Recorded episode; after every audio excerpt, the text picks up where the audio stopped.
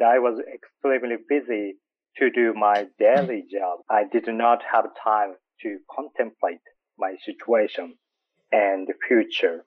I, I was a bit too busy to consider a lot when I was young.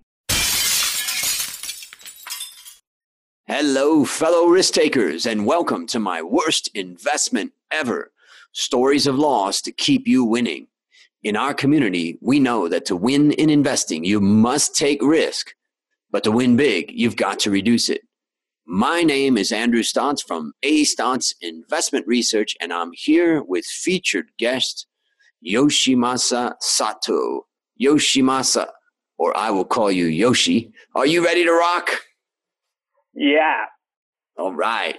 so, Yoshi is a CFA charter holder, and since October this year, he is the new APAC product strategist and solution specialist, vice president at eVestment. He has been in charge of portfolio management, multi asset investment strategy, and asset allocation model development throughout his career. Previously, he served as a portfolio manager of quantitative investment strategies at Goldman Sachs Asset Management and other companies. He started his career at Nomura Research Institute, where he led Nomura Securities equity trading technology team. Yoshi is a member of CFA Society Japan, and he holds a bachelor's and a master's degree in engineering from the University of Tsukuba. Yoshi, take a minute fill in any further tidbits about your life. Well, uh, I think you have already covered almost everything. Thank you so much. Great. All right. Well, congratulations, by the way, on the new job. It sounds like it's going to be interesting. Before this podcast, we talked a little bit about what you're doing, and uh, I think you're going to have fun at eVestment. So, congratulations on that. Thank you so much. Yep. Now, it's time to share your worst investment ever. And since no one goes into their worst investment thinking it will be, tell us a bit about the circumstances leading up to it, and then tell us your story. I have been making an every effort to work in a global context uh, by combining knowledge, skills, and experience in portfolio management and information technology. I might not be a typical Japanese in the sense the vast majority of people here is domestically oriented. Japan is a great country, and I do love it. However, the rapidly aging population and low birth rates of Japan pose a big problem for us. And tonight, I would like to talk about our time investment, not our investment in financial products. Everyone has 24 hours a day seven days a week, I believe the time is our most valuable, precious resource. And that is the key. Time is the key. In fact, when you look at time, one of the things I thought about when you mentioned that is that we always say we have 24 hours and seven days a week. But when you think about it from a working perspective, we may only have 40 hours a week. And if you really think about it from a working perspective, how much time are we really concentrating on our work? Our brains have a limit. There's only so much we can do. Maybe that's four hours a day. So, really, if you look at it, you can think about it from a work perspective that we really have a very, very scarce, valuable, and precious resource, like you've just said. All right. So, tell us a little bit about your thinking in relation to this. In my early career, the I had a narrow few other things. I started my career at um investment bank and I was extremely busy to do my daily job there. And, you know, I did not have time to contemplate my situation and the future.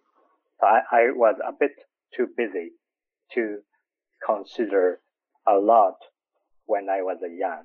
I somehow figured out that I'd like to pursue a career in the asset management industry, combining my own strengths and weakness, and also opportunities and threat out there. So, what is, how did you get into the asset management industry? Was that a difficult thing to do, or was it pretty easy at the time? Well, honestly, it was tough for me.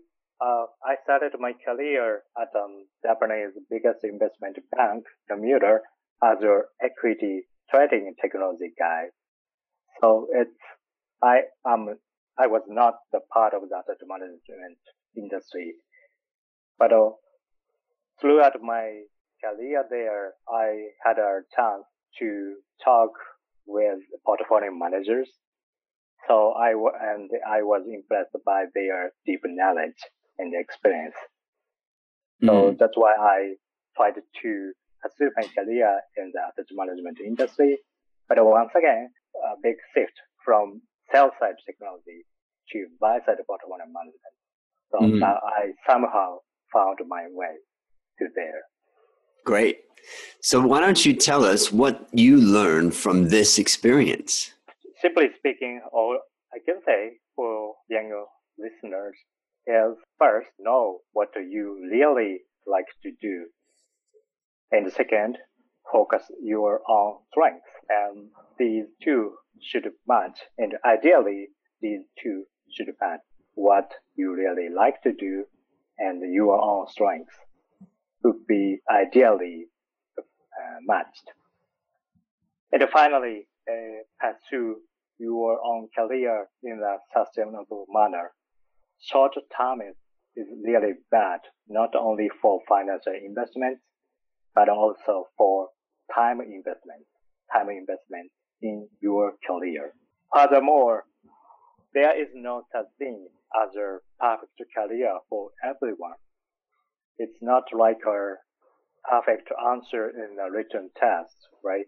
You have to find your own career path.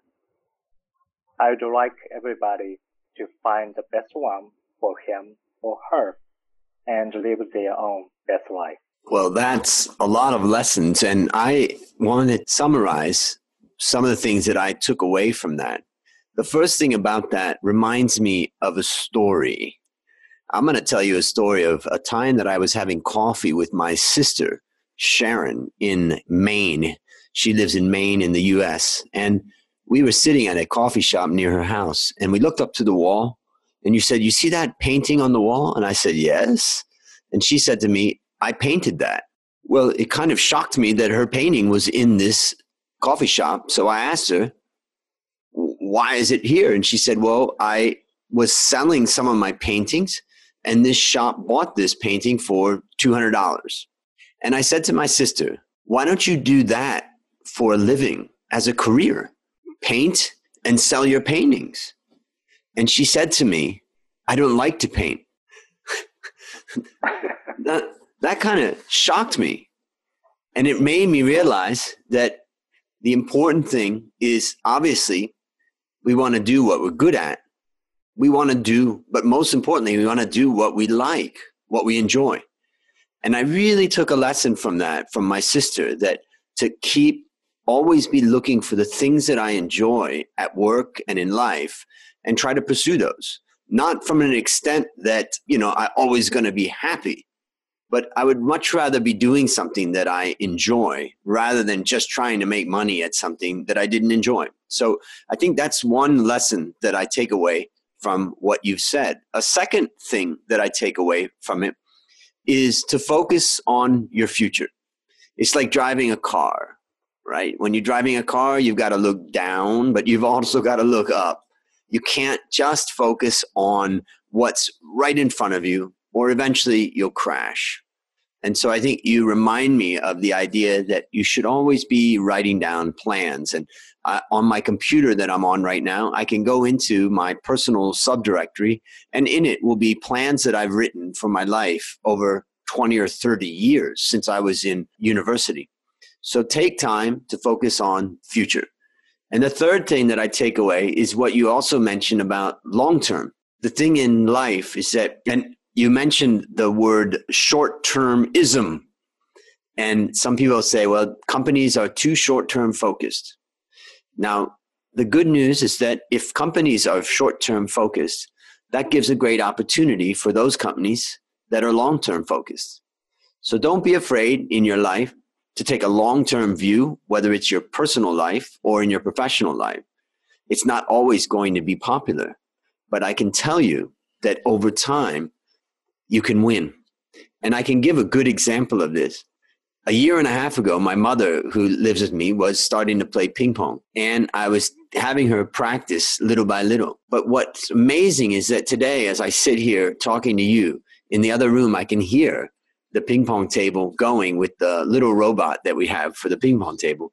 And my mom's speed and skill and agility is amazing. We would have never thought that we would have been there, but by focusing on the long term, but taking the short term steps to practice, we got there. And the fourth and final thing that I take away that you also mentioned is to follow your own path. And it reminds me in Thailand, we are mainly a Buddhist country. And one of the things that the Buddha is said to have said was there are many paths to enlightenment. Find your own path.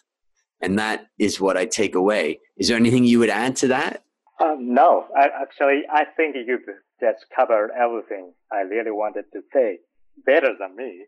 Thank you so much for your laugh, Andrew. And I really like your family story as well. Yeah. So much we can we can share in our families. So let's move on to the next thing, which is based on what you've learned from this story and what you continue to learn, what one action would you recommend our listeners, particularly those young listeners who are really busy like you and I were in the beginning? What advice would you give them to avoid suffering the same fate? Right. It's a tough but a great question, Andrew. In financial investments, you might have time on your side. And that leads, and generally, and simply speaking, the longer time horizon you have, the more risk you can take. But it's a bit different story in time investments and time investments in our lives. We only have limited time in our lives. We have to choose what we do and what we don't do. Uh, sadly, we have to die eventually, and it's very important for us to make the most out of our life and to leave something great behind us. That's so true and so beautiful to think about. We got to focus on the time that we have right now, and it is limited. All right. Well, there you have it, listeners. Another story of loss to keep you winning. To find more stories like this, previous episodes, and resources to help you reduce your risk, visit myworstinvestmentever.com. As we wrap up, Yoshi Thank you again for coming on the show. I know it's painful talking about our losers, but our listeners are learning to win as a result. Do you have any parting words for our listeners? Andrew, it's especially nice of you to give me this great, precious opportunity. I do hope our listeners get something out of my story. Once again, thank you so much. I am sure that they will get something out of that. Well, that's a wrap on another great story to help us create, grow, and protect our wealth. And what we learned today is protect our happiness too. Fellow risk takers, I'll see you on the upside.